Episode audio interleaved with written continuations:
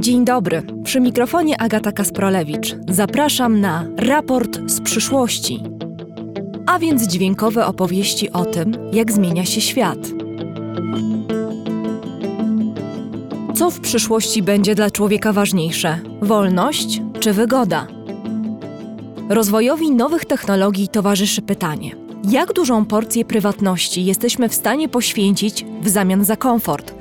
Które dają nam nowoczesne rozwiązania w niemal wszystkich dziedzinach naszego życia. Czy droga, którą w wyniku innowacji, zmian politycznych, gospodarczych i społecznych przebył pieniądz, odzwierciedla rozdarcie współczesnego człowieka między potrzebą bezpieczeństwa i potrzebą wolności? Kim byliśmy? Kim jesteśmy? Kim się stajemy? To jest Raport z przyszłości.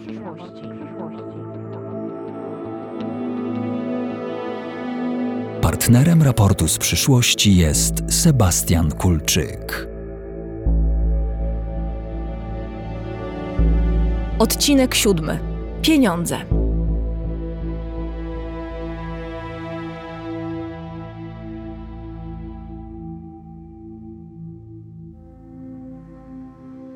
Kasa, kasiora, gotówka, szmalec, siano, mamona, sałata, kapusta, grosz, grosiwo, hajs, dudki, forsa, waluta, szmal, kapitał, mani, mani, mani.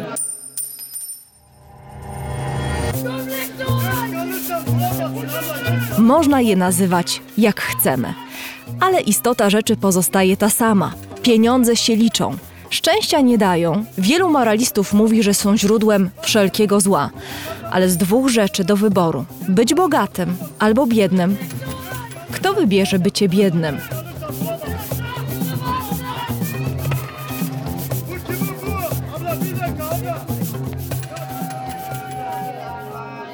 Czym są pieniądze? Ekonomista powie, że środkiem wymiany, który eliminuje negatywne skutki barteru, czyli wymiany towar za towar. Na przestrzeni dziejów w roli pieniądza używano wielu rzeczy. Tytoniu w kolonialnej Virginii, cukru na Karaibach, soli w Abysynii, bydła w starożytnej Grecji, gwoździ w Szkocji, a także zboża, paciorków, muszelek, a nawet haczyków wędkarskich. To były bardzo dobre środki wymiany, ale z biegiem lat dwa metale wyparły inne rzeczy w roli pieniądza srebro i złoto. Dlaczego?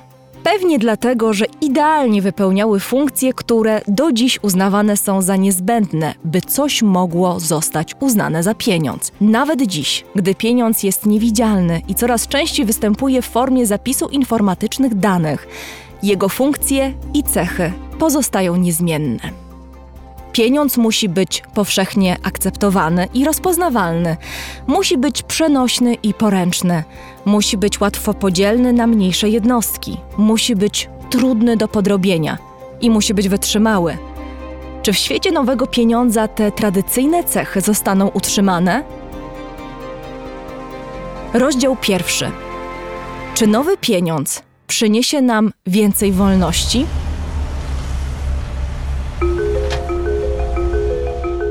Dźwięk koparki zwykle słyszymy na budowie. Kiedy przenosi gruz, albo w kopalni, gdzie koparki olbrzymy wydobywają węgiel brunatny. Ale koparka w mieszkaniu Bartka pracuje znacznie ciszej. Wygląda też niepozornie.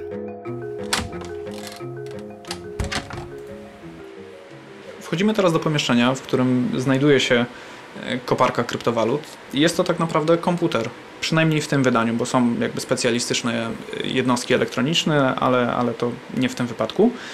Jest to zwykły komputer, tylko posiadający więcej kart graficznych, bo z biegiem e, czasu no, odkryto, że one najlepiej nadają się do wydobycia kryptowalut, czyli po prostu najlepiej realizują pewne obliczenia matematyczne, które są wymagane dla sprawnego działania tej sieci. To jest komputer tylko w tym wypadku bez obudowy. W związku z tym, że jest bez obudowy, no to nie ma przycisku, żeby go włączyć. Można oczywiście taki stworzyć, natomiast ja uruchamiam rzadko, bo rzadko wyłączam, ale uruchamiam poprzez zwarcie styków na płycie głównej. Mam tutaj ze sobą śrubokręcik metalowy i z jego pomocą właśnie e, za chwilkę tutaj uruchomimy i będzie od razu pewnie słychać no, dźwięk, z którym pracują e, te karty. Muszę trafić, bo nie widzę. Włączamy kowarkę.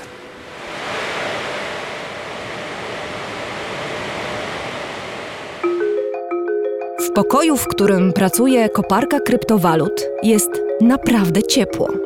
No to wiąże się z dużym zużyciem prądu. Tam, gdzie zużywa się dużo prądu, generuje się dużo energii cieplnej. Niewielkie mieszkanie, taka niewielka koparka jest w stanie w okresie jesiennym bez problemu ogrzać.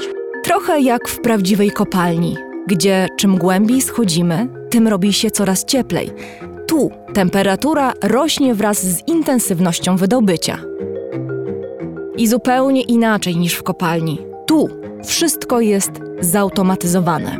Algorytmy są tak stworzone, że te koparki, te karty graficzne pracują automatycznie. Konieczne jest pewnego rodzaju doglądanie. To wszystko jakby da się zautomatyzować e, i tą automatyzację daleko posunąć e, na miarę właściwie swoich potrzeb.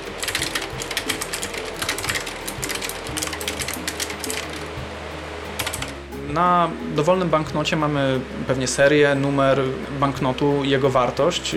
Po tym serii i numerze jesteśmy w stanie ustalić, kiedy on został wydrukowany i tak dalej. Tak samo każdy token, czyli każda taka jednostka e, kryptowaluty również może zostać zidentyfikowana. Różnica tutaj jest taka, że tak jak tradycyjny pieniądz e, jest przechowywany przez banki, czyli instytucje zewnętrzne, na kontach, do których przypisane są też nasze dane osobowe, tak kryptowaluty rezydują w portfelach kryptowalut. Więc jest to zapis w pełni cyfrowy.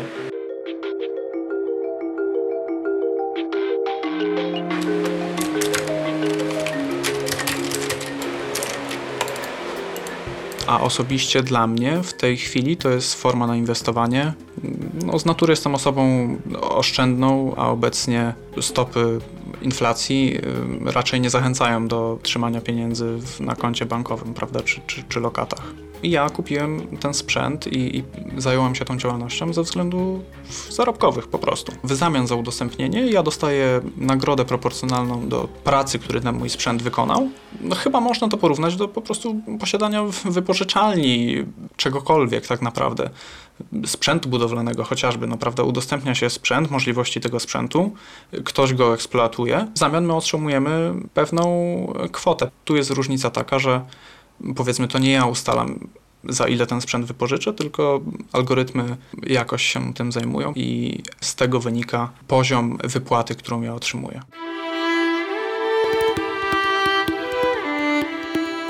Dla Bartka koparka do pieniędzy jest narzędziem do inwestowania. Czym będzie w przyszłości? Nadzieją spragnionej dobrobytu ludzkości?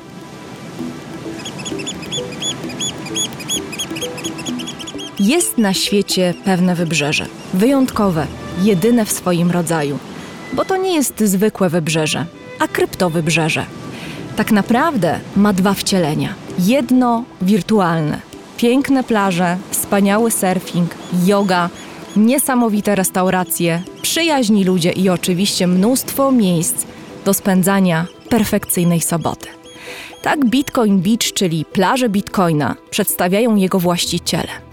Ale Bitcoin Beach istnieje też poza przestrzenią wirtualną. W realnym świecie nazywa się plaża El Sonte. Leży w Ameryce Środkowej, a dokładnie w Salwadorze. I była pierwszym miejscem w tym kraju, gdzie można było operować bitcoinem. Tam więc wszystko się zaczęło, bo dziś Salwador jest pierwszym państwem na świecie, w którym oficjalnie obowiązuje wirtualna waluta bitcoin. Co to znaczy w praktyce? Cały proces wygląda tak. Jesteśmy w sklepie, wybraliśmy jakieś produkty, na przykład ryż i fasole i inne produkty. Później właściciel sklepu przedstawia nam kod QR na swoim telefonie. Za pomocą kodu płacimy bitcoinem w aplikacji Lightning Network. Tak więc do transakcji dochodzi od razu. I to jest nawet łatwiejszy i szybszy sposób niż płatność kartą kredytową przekonuje Michael Peterson, dyrektor inicjatywy Bitcoin Beach. Mieszkańcy Salwadoru za pomocą cyfrowej waluty mogą płacić za zakupy, kupować nieruchomości, a nawet płacić podatki. Każdy dorosły obywatel Salwadoru, który zarejestrował się w usłudze, otrzymał także cyfrowy portfel o nazwie Chivo i na dobry start 30 dolarów. W kraju zainstalowano nowe bankomaty, w których można kupować bitcoiny albo zamieniać je na dolary. Na dolary, bo to właśnie dolar był dotychczas jedyną oficjalną walutą Salwadoru. Walutą, która miała być wybawieniem, a która sprowadziła kraj nie tylko na finansowe manowce. Mówi profesor Héctor Lindo Fuentes, jeden z najbardziej znanych i cenionych w Salwadorze historyków i ekonomistów, autor wielu książek o historii tego kraju. old currency was called the colon was replaced by by the dollar. Nasza waluta kolon została zastąpiona dolarem amerykańskim. Za tą ideą stało wówczas przekonanie, że pozwoli to uchronić kraj od tego, co miało się stać, czyli od przyspieszającej inflacji, wzrostu stóp procentowych czy problemu z przewalutowaniem i kosztami z tym związanymi. Rząd wiedział także, że w ten sposób będzie mógł pożyczać więcej pieniędzy z rynków zagranicznych. Ale dziś rynki zagraniczne już nie pożyczają tak pieniędzy salwadorskiemu rządowi, a ryzyko kredytowe rośnie. Dolaryzacja co prawda ustabilizowała na początku XXI wieku sytuację gospodarczą w państwie, ale w perspektywie długoterminowej nie okazała się panaceum na problemy kraju. Także dlatego, że Salwador do dziś jest w ogromnym stopniu uzależniony od przekazów pieniężnych z zagranicy. That was something that also has to do with the civil war. W Salwadorze wiele bierze się z czasów wojny domowej. Wojny domowej, która trwała od lat 80. do 90. Także sprawa przekazów pieniężnych. W trakcie wojny domowej wielu Salwadorczyków wyemigrowało do Stanów Zjednoczonych. Ludzie bali się wówczas o swoje życie. Gospodarka bardzo ucierpiała. Wyemigrowali więc do USA, ale też do innych krajów i zaczęli przesyłać pieniądze z zagranicy. Dziś przekazy zagraniczne stanowią około 25% PKB kraju. part of the economy. Now it's about 25% of the GDP. Pueblo salvadoreño, muy buenas noches. Este día queremos llegar a la intimidad de sus casas o a sus celulares, a sus tablets, en esta cadena nacional para hablar un poco sobre la ley Bitcoin y cómo va a beneficiar a los salvadoreños. Esta ley está hecha para generar empleo, para generar... Prezydent Salwadoru Nayib Bukele tłumaczy rodakom, na czym polegają zalety nowej waluty Bitcoin. Tratando de confundir a los salvadoreños, haciéndoles creer que ellos van a ser afectados por una ley que no tiene otro objetivo que beneficiar.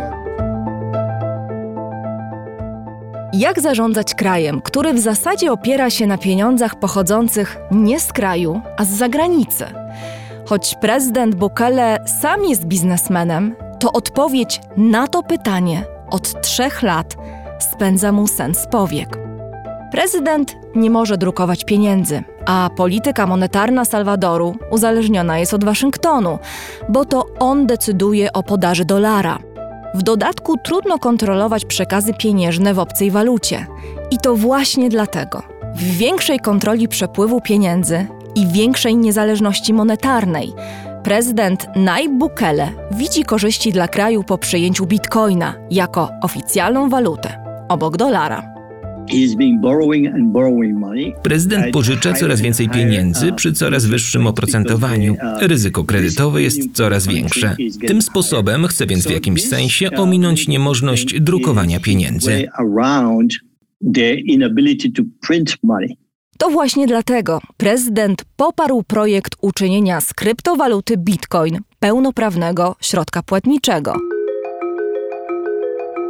Kryptowaluta staje się odpowiedzią na rosnącą inflację, spadek wartości pieniądza, innymi słowy, psucie go. Mówi profesor Krzysztof Piech, ekonomista z uczelni Łazarskiego, dyrektor Centrum Technologii Blockchain. Na przestrzeni dziejów banki centralne, a wcześniej jeszcze rządy, władcy, królowie, bardzo często wychodząc z różnych powiedzmy kryzysów albo po prostu chcąc, żeby e, kasa władcy była zasobniejsza, no to psuli monetę, jak to jeszcze Kopernik e, pisał, albo po prostu zwiększali nadmiernie podaż e, pieniądza, co prowadziło do tego, że społeczeństwo czuło się zubożone, bo miało więcej bezwartościowego pieniądza.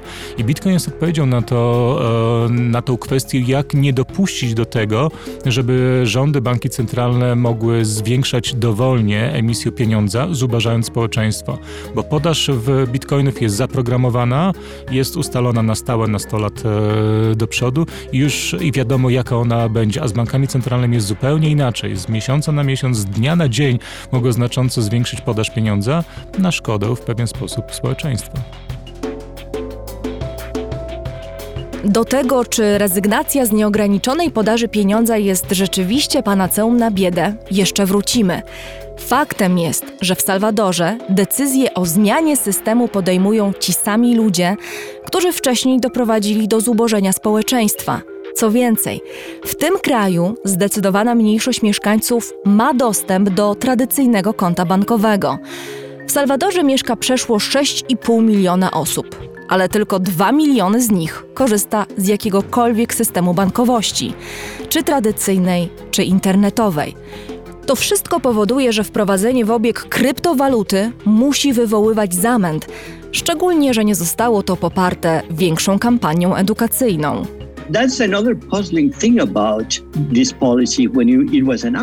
I to była kolejna zagadkowa kwestia dotycząca tej decyzji, gdy była ona wprowadzana.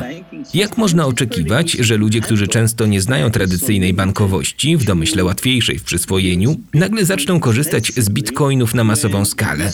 Szczególnie, że tu jest duży udział technologii. Ludzie muszą mieć dość zaawansowane telefony. Sondaże pokazywały na początku, że więcej niż 64% społeczeństwa było podejrzliwe wobec tej inicjatywy. 64% of the people uh, are suspicious of this initiative.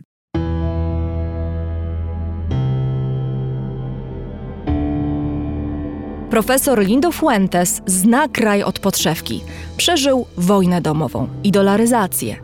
Dziś nie wierzy w sukces bitcoina w Salwadorze. Co więcej, inicjatywę nazywa bardzo ryzykownym krokiem, który może przynieść szkodę także tradycyjnej walucie i w efekcie jeszcze pogłębić ekonomiczne problemy kraju.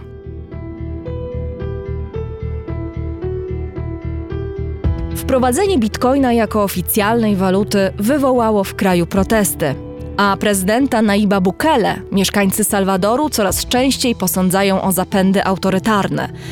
Przywódca kraju nic sobie jednak z tego nie robi. Niedawno, próbując rozładować napięcie w państwie, zmienił swój opis na Twitterze, tytułując się najfajniejszym dyktatorem na świecie. Kryptowaluty z pewnością mają dobrą pasę i traktowane są przez wielu wtajemniczonych w ich działanie jako odpowiedź na błędy i nadużycia tradycyjnego systemu.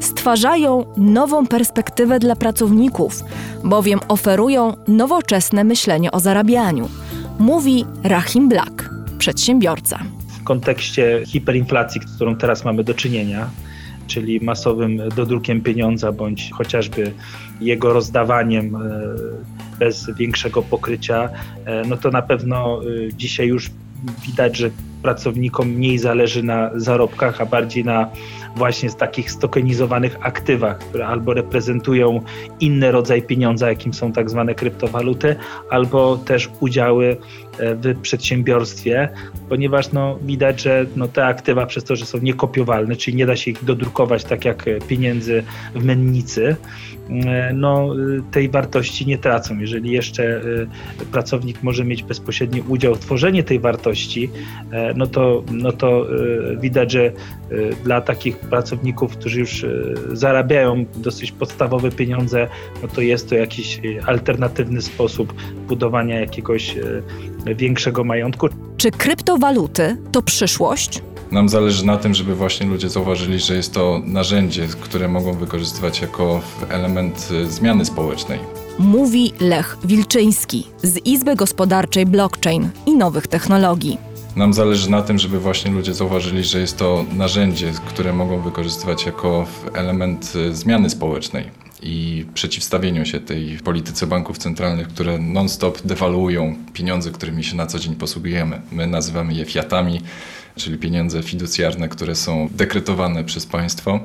Natomiast właśnie Bitcoin ma tę wspaniałą właściwość, że jest całkowicie niezależny od jakiejkolwiek instytucji, jakiejkolwiek firmy, jest całkowicie zdecentralizowanym, rozproszonym protokołem, który jednocześnie właśnie w przeciwieństwie do tego, co promują czy stosują banki centralne, czyli w inflacyjne waluty, Bitcoin jest całkowicie ograniczony w swojej podaży. Będzie tylko 21 milionów bitcoinów i nigdy nie będzie więcej. I mamy do czynienia z walutą, która jest e, realizacją pewnej idei ekonomistów, głównie z nurtu austriackiej szkoły ekonomii, w której właśnie pieniądz jest całkowicie oderwany od, od państwa, jest całkowicie niezależny. Zresztą państwa też e, w pewnym sensie starały się doprowadzić do takiej sytuacji, żeby banki centralne były niezależne od, od rządu, od władzy. No jednak e, w praktyce się to nie udaje. Wystarczy popatrzeć na to, co się dzieje w Turcji aktualnie, gdzie jak na dłoni widać, że bank centralny nie jest e, niezależny w stosunku do aktualnie panującej władzy.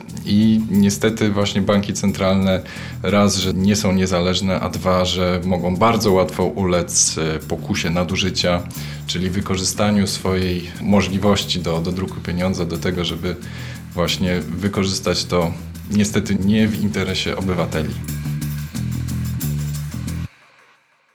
Niezależność od banku centralnego, a zatem odporność na inflację i anonimowość w sieci to mocne strony kryptowaluty. Od 12 lat swojego istnienia Bitcoin nie został zhakowany. Nikomu nie zabrano kryptowaluty, którą wykopał.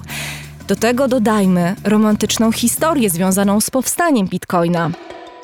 Nie do końca wiadomo, kim jest Satoshi Nakamoto i czy w ogóle istnieje człowiek, któremu przypisuje się autorstwo zapisu pierwszego bloku danych, które ułożone w ciągu, umożliwiające przechowywanie informacji, gwarantują ich niezmienność i niepodrabialność.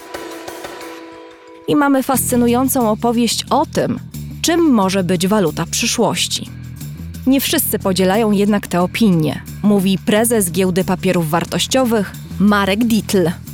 Dzisiaj kryptowaluta to jest przyjęcie pewnego zakładu, ile to będzie warte w przyszłości. Ludzie się zakładają różne rzeczy, wyniki meczów, też się zakładają, ci, którzy kupują kryptowaluty twierdzą, że one będą więcej warte, a ci, którzy je sprzedają, zakładają się, że będą mniej warte. I to jest e, zupełnie inny świat niż ten świat transakcji, prawda, pójścia do sklepu i kupienia czegoś e, za pieniądze.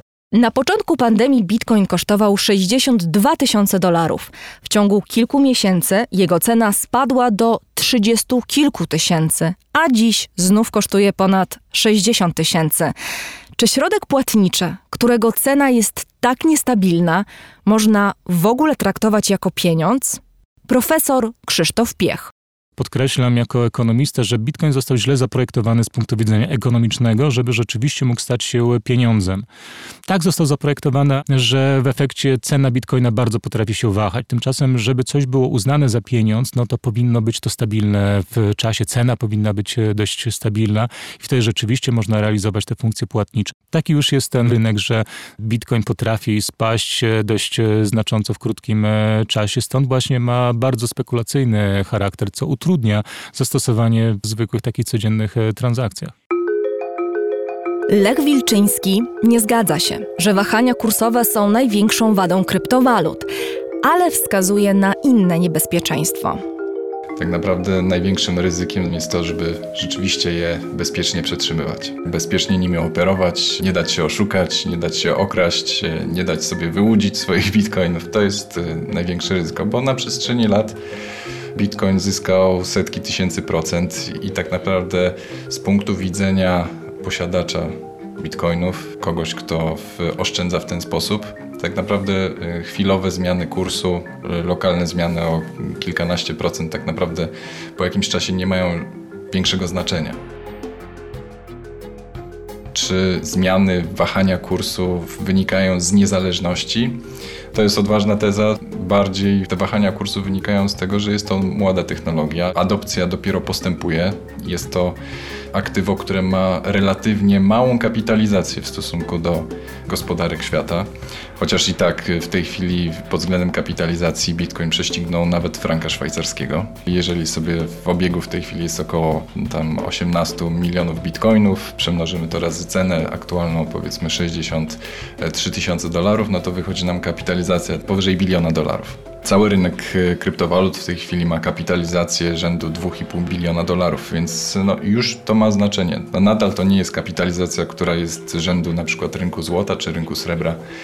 Więc e, nadal z racji tego, że na rynku panuje duża doza niepewności, bo ludzie nie wiedzą, czy Bitcoin będzie używany jako element e, obrotu gospodarczego, czy rządy będą zakazywać, więc w takim otoczeniu bardzo dużej niepewności związanej jest z tym, jak państwa będą postępować w odniesieniu do Bitcoina, no to sprawia właśnie to, że te wahania są dosyć duże. I zwłaszcza przy tak ogromnych wzrostach wartości, no jednak na tym rynku spekulanci starają się czy zarobić, czy, czy wykorzystać bardzo duże wzrosty wartości do tego, żeby e, upłynniać swoje zapasy, ale jednocześnie te spadki wartości, czyli te upłynnienia powodują to, że Bitcoin jest w stanie dotrzeć e, do większej liczby adresatów.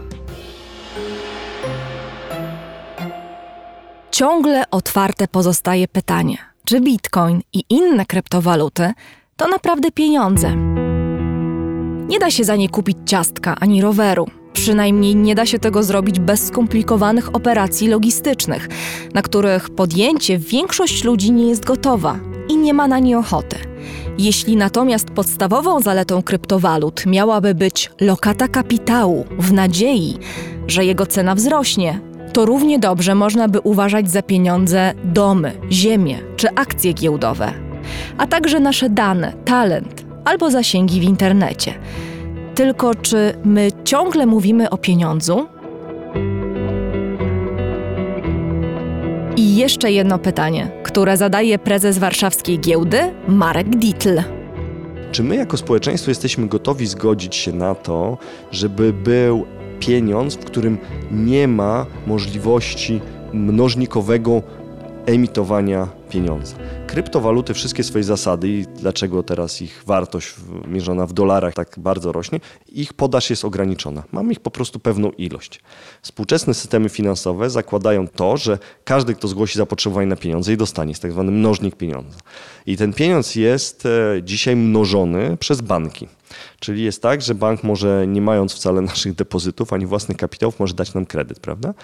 Ten sukces kapitalizmu i to, że w XIX wieku e, Europa i Ameryka Północna wyprzedziły Azję, bo jeszcze w XVIII wieku Indie i Chiny były dużo bogatsze niż Europa, e, wynikało właśnie z tej innowacji na rynkach finansowych, tej dostępności kredytu i rozpoczęcia kreowania pieniądza. Jako społeczeństwo przyzwyczailiśmy się do tego, przecież jak jest kryzys pandemiczny, to mówimy, no niech e, BGK, PFR, NBP, prawda, te wszystkie instytucje niech coś zrobią i dosypią pieniędzy. No, gdyby to były kryptowaluty o ograniczonej podaży, no to po prostu te pieniądze by się nowe nie pojawiły. I stąd chyba e, demokratyczne społeczeństwa nigdy nie zgodzą się na to, e, żeby nie móc kreować pieniądza, chyba że jest to, są społeczeństwa naznaczone taką no, bardzo silną inflacją, jak powiedzmy Salwador przyjął e, jedną z kryptowalut jako swoją walutę, bo było tak niskie zaufanie do ich lokalnej waluty i tak duża inflacja, że stwierdzili lepiej ograniczyć tą podaż pieniądza, prawda, i w ten sposób zdławić inflację, bo pamiętajmy, że inflacja jest podatkiem na najbiedniejszych, więc biedne kraje powinny walczyć z inflacją, tak jak Modi walczy prawda, w Indiach. Pierwsza rzecz, wszyscy mówili populista, populista przed do władzy, jak on będzie zarządzał gospodarką. Pierwsza rzecz ograniczył inflację, bo bardzo dobrze rozumiem, że inflacja właśnie dotyka jego wyborców, czyli tych najbiedniejszych e, wyborców. Tak samo zwróćmy uwagę, Chorwacja, jak e, prowadziła wojnę z Serbią, przyjęła de facto markę niemiecką, czyli kuna była po sztywnym kursie wymieniana do marki niemieckiej, właśnie dlatego, żeby przeciwdziałać inflacji. I tych przykładów jest bardzo dużo. Natomiast jeśli mamy dobrze funkcjonujący bank centralny, tak jak w Polsce, w Europie Zachodniej, W Ameryce Północnej, gdzie jest duże zaufanie do banku, że on będzie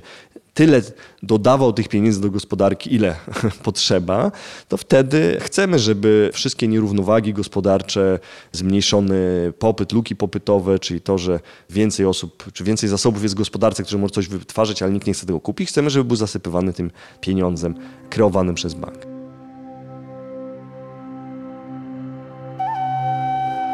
Do niedawna rajem dla amatorów kryptowalut były Chiny. To tam wydobywano najwięcej tego cyfrowego kruszca. Dla Chin kryptowaluty miały być kolejnym narzędziem globalnej ekspansji. Jednak niedawno władze chińskie wydały zakaz inwestowania w wydobycie kryptowalut. Skąd ta zmiana podejścia? Jej powody pokazują, jak ogromne zagrożenie dla niedemokratycznych reżimów może stanowić pieniądz internetowy, pozostający poza oficjalnym systemem. Mówi Michał Bogusz, analityk Ośrodka Studiów Wschodnich i autor bloga Za Wielkim Murem. Na początku władze bardzo promowały kryptowaluty, wręcz mówiono, że do nich należy przyszłość. Wynikało to z tego powodu, że nie do końca rozumiano mechanizm kryptowalut i ich działania. Uważano, że to będzie jedna z nowoczesnych gałęzi gospodarki. Ale z czasem okazało się, że po pierwsze wydobywanie kryptowalut pochłania ogromne ilości energii. W pewnym momencie wydobywanie kryptowalut pochłaniało tyle energii co Litwa czy Łotwa czyli małe państwa europejskie zużywają tyle energii, co w Chinach zużywano na, na wydobywanie kryptowalut, co się przyczyniało do problemów z energią elektryczną. A największym problemem, bolączką dla władz, dla partii komunistycznej jest kontrola. Władza zawsze dąży do tego, żeby móc kontrolować i sytuacja, w której jest jakiś środek płatniczy, nad którym nie ma żadnej władzy, a de facto kryptowaluta, czy jakby sama idea kryptowaluty polega na tym, że jest ona całkowicie zanonimizowana, nie podlega kontroli władzy, banków centralnych, nikogo, jest jakby pozasystemowa, no to w tym momencie władze się obudziły i stwierdziły, że to nie jest to, czego szukają. A ponadto kryptowaluty zaczęły służyć do wywozu kapitału z Chin niekontrolowanego wywozu kapitału z Chin. Chiny mają ogromny problem ucieczki kapitału. Każdy, kto się bogaci w Chinach, chce wywieźć kapitał jak najszybciej za granicę, ponieważ system polityczny nie gwarantuje nikomu bezpieczeństwa. Najwięksi chińscy milionerzy nie mogą spać spokojnie, nigdy nie wiedzą, czy zmiana układu politycznego w partii nie spowoduje, że e, ich protektorzy, którym się moc słono opłacają, żeby chronili ich biznes, sami nie stracą głowy dosłownie lub w cudzysłowiu w kolejnych walkach frakcyjnych i oni nie staną się łatwym łupem dla kogoś innego. To powoduje, że każdy, kto ma jakikolwiek majątek, mniejszy, większy, stara się przynajmniej część jego wywieźć poza Chiny. Władze od dawna próbują na wszelkie możliwe sposoby uszczelnić granice, żeby zapobiec odpływowi kapitału. Jest to bardzo trudne. Uzyskanie zgody na wywiezienie kapitału jest bardzo trudne trudne, a to powoduje, że jedną z form ucieczki kapitału były właśnie kryptowaluty.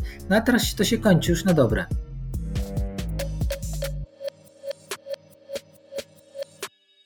W świecie demokracji kryptowaluty uważane są za antysystemową alternatywę dla dyktatury banków i polityków. W Chinach i innych dyktaturach, dokładnie z tego samego powodu, stanowią zagrożenie. Czy jest coś, co mogłoby pogodzić te sprzeczne nie tylko finansowo czy politycznie, ale również filozoficznie podejścia do roli pieniądza? Rozdział drugi.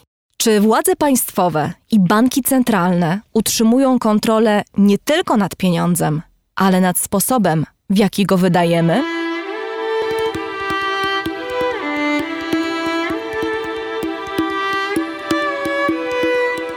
Banki centralne zauważyły zagrożenie związane z poszerzającym swoje wpływy rynkiem kryptowalut i prowadzą pracę nad innym środkiem wymiany pieniądzem cyfrowym, czyli pieniądzem internetowym, który w przeciwieństwie do kryptowalut emitowany i kontrolowany jest przez banki centralne poszczególnych krajów.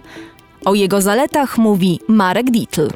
Po pierwsze, cyfrowy pieniądz ma olbrzymie znaczenie dla rynków kapitałowych, zmniejsza potrzebę pośrednictwa, bowiem pieniądz ten cyfrowy emitowany przez bank centralny zapewnia, że możemy się wszyscy, czy obywatele, czy inwestorzy, czy firmy, finansować bezpośrednio w banku centralnym. Czyli możemy sobie wyobrazić, że mamy jakąś aplikację w telefonie, czy w jakimś innym urządzeniu przyszłości, prawda? I mamy bezpośrednio dostęp do pieniądza, który emituje bank centralny bez żadnych pośredników. Cyfrowe waluty po prostu uczynią nasze życie dużo łatwiejszym i dadzą nam praktycznie nieograniczony dostęp też do możliwości inwestycyjnych. No jeśli przykładowo w Armenii lokata w dolarach w banku jest na 9%, prawda, no to tej możliwości inwestycyjnej dzisiaj nie mamy. Jakby ktoś chciał ulokować, kupić dolary i ulokować je w banku ormiańskim, bo to by było koszty pośrednictwa i zrobienie tego po prostu nierealne. No, w świecie cyfrowych walut byłoby to bardzo proste i by się zmaterializował to takie marzenie ekonomist, które się nazywa prawo jednej ceny, czyli wszyscy ekonomiści zakładają, że wszędzie ceny są równe, skorygowane o tam jakieś e, właśnie koszty, wymiany, spready i tak dalej, no ale oczywiście wiemy, że tak nie jest i te przepływy kapitałów też nie są idealne, że tylko zupełnie najbogatsi mają rzeczywiście dostęp do wszystkich możliwości i stóp zwrotu i tak dalej, więc e, przede wszystkim cyfrowy pieniądz niesamowicie zdemokratyzuje e, świat finansów i włączy do niego w taki realny sposób te kraje, które dzisiaj są na obrzeżach tego systemu ze względu względu na chociażby bardzo duże koszty związane z wymianą, e, z wymianą walut, czy w ogóle dostępem do danego rynku finansowego. Co ciekawsze, byśmy mieli prawdopodobnie rachunki w bankach centralnych innych krajów, więc byśmy, nagle by się okazało, że ten mityczny średni kurs NBP jest również bardzo blisko, jego wymieniamy wszystkie waluty. I pomyślmy o tym, jak dla całego handlu międzynarodowego, jaka by była to olbrzymia zmiana, gdyby te koszty spreadu, czyli koszty wymiany walut, nagle by się bardzo zawęziły. Teraz e, poza rynkiem kapitałowym jeszcze możemy sobie wyobrazić zastosowania chociażby e, w polityce gospodarczej rządu, bo może być taki wyimitowany pieniądz, które można wydać tylko na przykład na określone produkty. Może być wyemitowany pieniądz, czym już eksperymentują Chińczycy, który ma pewną datę zapadalności, czyli może być taki pieniądz, którego jeśli nie wydamy w określonym terminie, to on zniknie. E, możemy też sobie wyobrazić, że robimy przelewy w czasie rzeczywistym po całym świecie i przychodzi do nas e, przesyłka powiedzmy z Hongkongu, sprawdzamy jej zawartość i ona, jeśli wszystko się zgadza, to my wysyłamy przelew, a kurier nam wydaje tą przesyłkę. Co oczywiście w takim detalicznym zastosowaniu to może nie ma takiego dużo znaczenia, ale jeśli to przełożymy na przedsiębiorstwa, na kontenery, na cały handel międzynarodowy, to widzimy, że cyfrowy pieniądz będzie miał mnóstwo zastosowań. Będzie to de facto ta sama gotówka, którą mamy dzisiaj w portfelu, ale która może wędrować bez żadnych przeszkód po całym świecie i w tym wirtualnym świecie pojawia się w, w tym samym momencie, kiedy podejmujemy decyzję zapłacenia, widoczna jest na koncie naszego kontrahenta.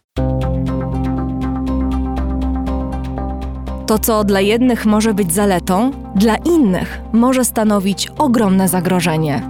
Czy my, Mieszkańcy państw demokratycznych naprawdę chcemy, żeby to bank centralny decydował o tym, jak wydajemy nasze pieniądze, by emitował je zastrzeżeniem, na co możemy przeznaczyć naszą pensję i by każdy nasz zakup był rejestrowany przez system?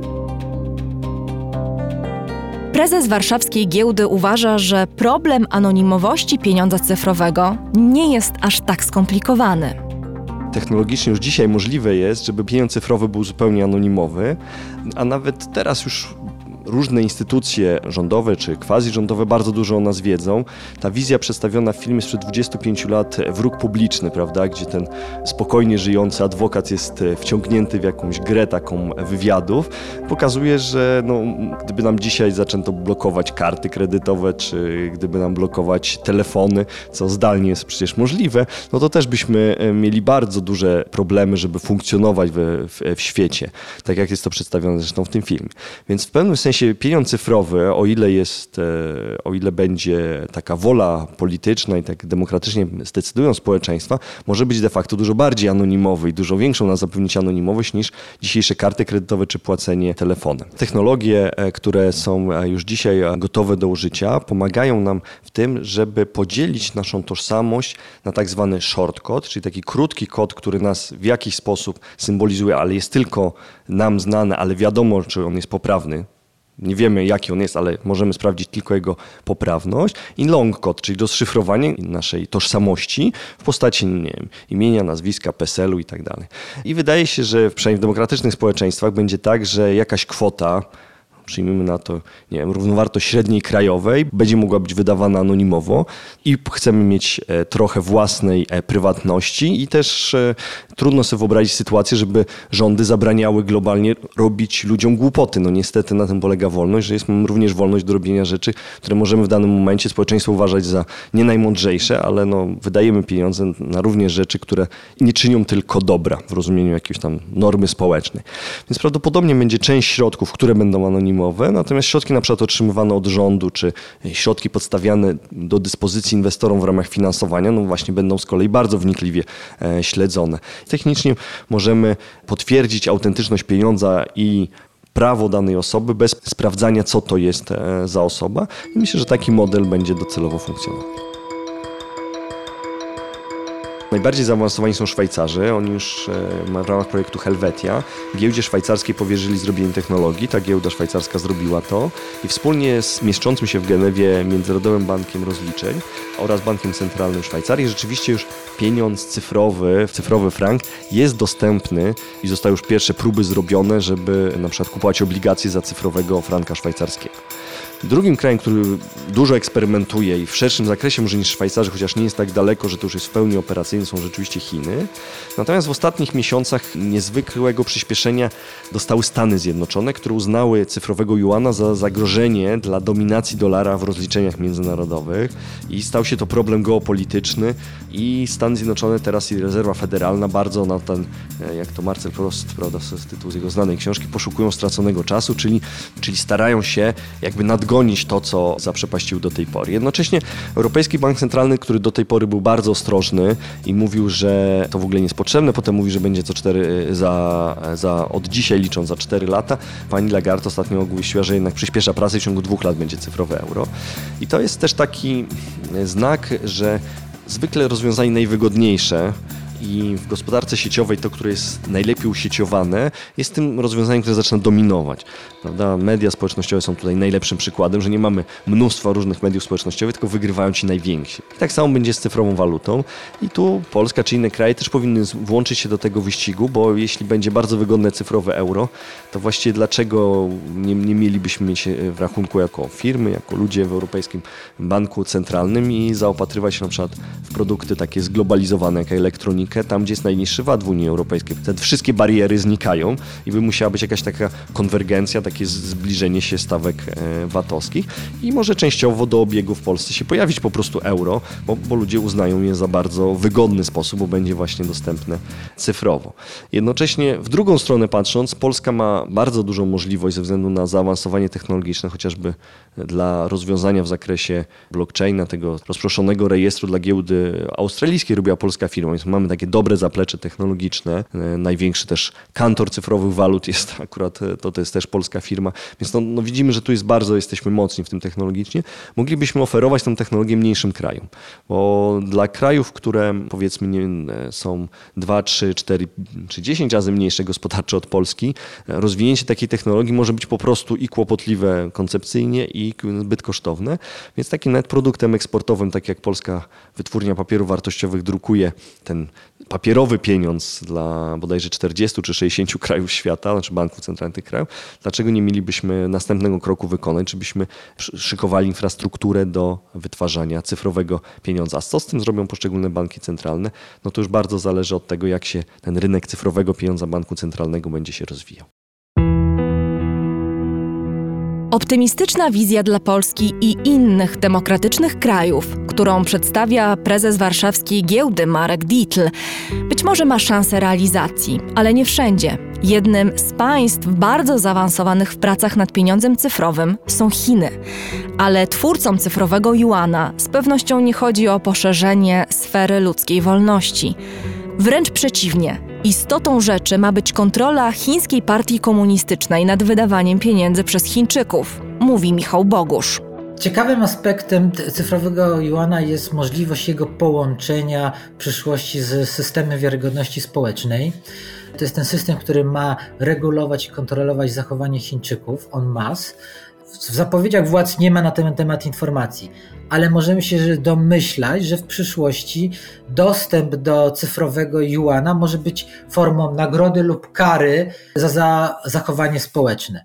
W zależności od ilości punktów można na przykład dodać, do, otrzymać dodatkowe juany cyfrowe, a za niewłaściwe zachowanie można na przykład utracić część cyfrowych juanów, albo może być zablokowany dostęp do tego cyfrowego juana. Tutaj jest bardzo wiele możliwości, ponieważ cyfrowy juan będzie całkowicie we władaniu władz, tak? To one będą miały całkowitą kontrolę e, nad cyfrowym juanem i kontrolę nad tym, co się z nim dzieje, gdzie on jest i całkowitą władzę nad nim. Więc można sobie wyobrazić, że zdalnie będzie można na przykład komuś dezaktywować nie tylko portfel jako taki, ale na przykład część tego portfela, albo zamrozić mu możliwość użycia tych pieniędzy. Czy ta dystopijna wizja cyfrowego pieniądza zostanie zrealizowana? W Chinach zapewne tak, w państwach demokratycznych trudno to sobie wyobrazić. Z jednego powodu: srebro, złoto, zboże, bydło czy algorytm bankowy muszą posiadać jeszcze jedną cechę, byśmy traktowali je jako pieniądz. W istocie cecha ta dotyka natury pieniądza jako środka wymiany. Jest nią zaufanie. Pieniądz to nie tylko kawałek metalu albo jakiegokolwiek innego przedmiotu. To również nie jest zapis cyferek w komputerze, które możemy ewentualnie wymienić na papier wyprodukowany w mennicach państwowych. Pieniądz to zapisane zaufanie między ludźmi. Nieważne gdzie zapisane na glinianej tabliczce, na papierze z wizerunkiem głowy państwa czy na LEDowym ekranie komputera. Zawsze za pieniądzem stoi zaufanie do człowieka, który nam płaci albo udziela kredytu, do instytucji, która kontroluje przepływ pieniądza, banku centralnego albo państwa, które emituje obligacje. To nie przypadek, że słowo kredyt pochodzi od łacińskiego credo wierzę. Gdy na świecie upowszechnił się internet, w dyskusjach na temat tego zjawiska dominował skrajny optymizm Internet miał zastąpić powszechny dostęp do wiedzy i edukacji, umożliwić wymianę myśli między ludźmi z najodleglejszych zakątków globu. Dziś podobne nadzieje towarzyszą rozważaniom na temat przyszłości pieniądza.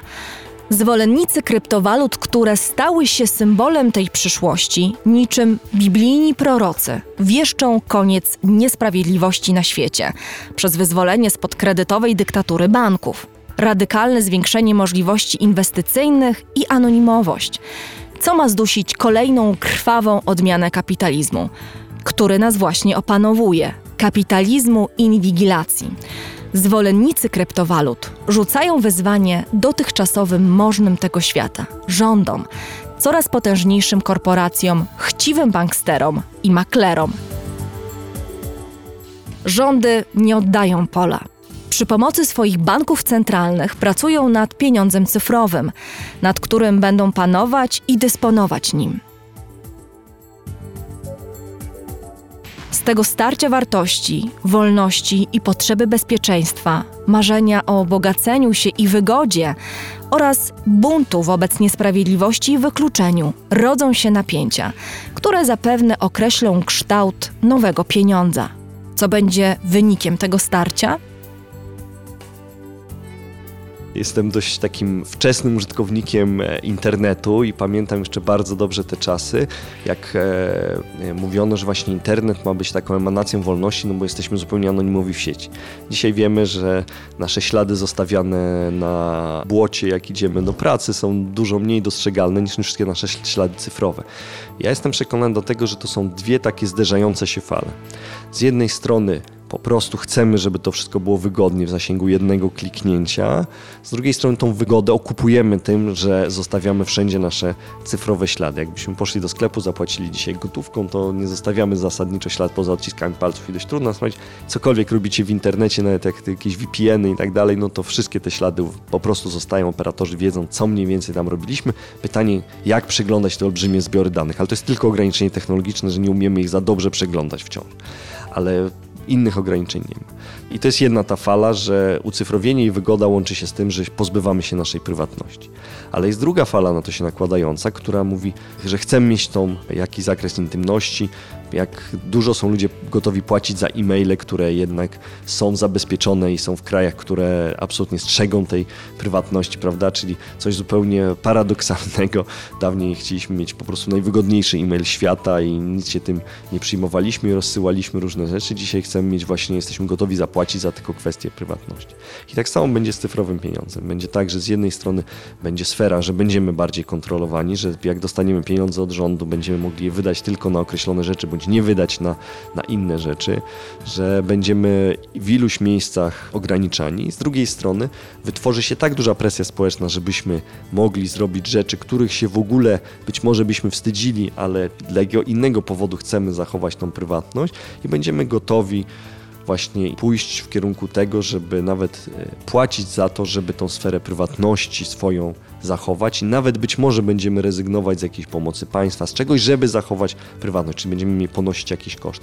I te dwie fale będą się cały czas zderzać i cały czas będzie sztuka wyważenia między tymi dwoma e, skrajnościami z jednej strony, prawda, chcemy, żeby nasze dzieci sprawnie się posługiwały narzędziami informatycznymi, z drugiej strony zakładamy im wszystkie śledzące narzędzia, bo nie chcemy, żeby dotarły do nich treści, które mogą zaburzyć ich rozwój psychofizyczny. I znowu płacimy za narzędzia, które dobrze monitorują aktywność dzieci w sieci, prawda, i ograniczają, odcinają dostęp do pewnych treści. I taką przytoczę rozmowę z, z mojej świętej pamięci dziadkiem, który tak zachwalał te przemiany w Polsce, zachwalał, zachwalał i tak się spytał, ale dziadku, nie widzi żadnych wad tych przemian? On mówi, no jest jedna wada, że cały czas musicie podejmować decyzje. Że prawda, za, za komuny, no było wszystko proste. Natomiast tu trzeba podejmować decyzje i dokładnie tego będziemy oczekiwać. I jest pytanie, na ile my jesteśmy dojrzali do tego, żeby z tych narzędzi e, korzystać. Możemy mieć dużo więcej prywatności w sieci. Pytanie, czy chcemy za to, będziemy musieli pewnie za to zapłacić, bądź czegoś zrezygnować i świadomie podjąć tą decyzję i stąd Ważne jest, tak może górnolotnie powiem, już dzisiaj tłumaczenie, edukowanie i tłumaczenie wszystkim, że mają możliwości, mogą być w miarę anonimowi w sieci czy korzystając z cyfrowych walut, tylko muszą tego chcieć i ponieść na tę rzecz jakąś ofiarę. Przyszłość, także pieniądza. Zależeć więc będzie od tego, czy dla człowieka ważniejsza będzie wolność czy wygoda.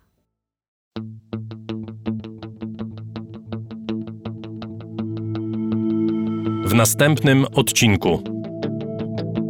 Był taki film Moneyball i tam właśnie było pokazane to w ten sposób, że mieli tam specjalistę, który przy pomocy po prostu analizy matematycznej określał właściwą strategię. Dzisiaj w międzyczasie bardzo mocno rozwinęła się sztuczna inteligencja, możliwości maszyn obliczeniowych, czyli komputerów, więc wydaje się być bardzo prawdopodobne, że będzie z bardzo, bardzo dużą dokładnością będzie możliwe po prostu określenie wyników. To będzie taka rywalizacja na zasadzie, że tu mamy 99,99%, że wydarzy się taki wynik,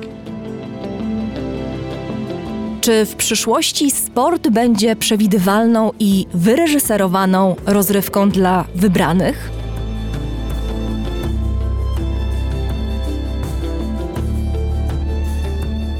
Scenariusz Dariusz Rosiak. Współpraca Adrian Bąk i Karol Wasilewski. Agata Kasprolewicz. Do usłyszenia. To jest raport z przyszłości.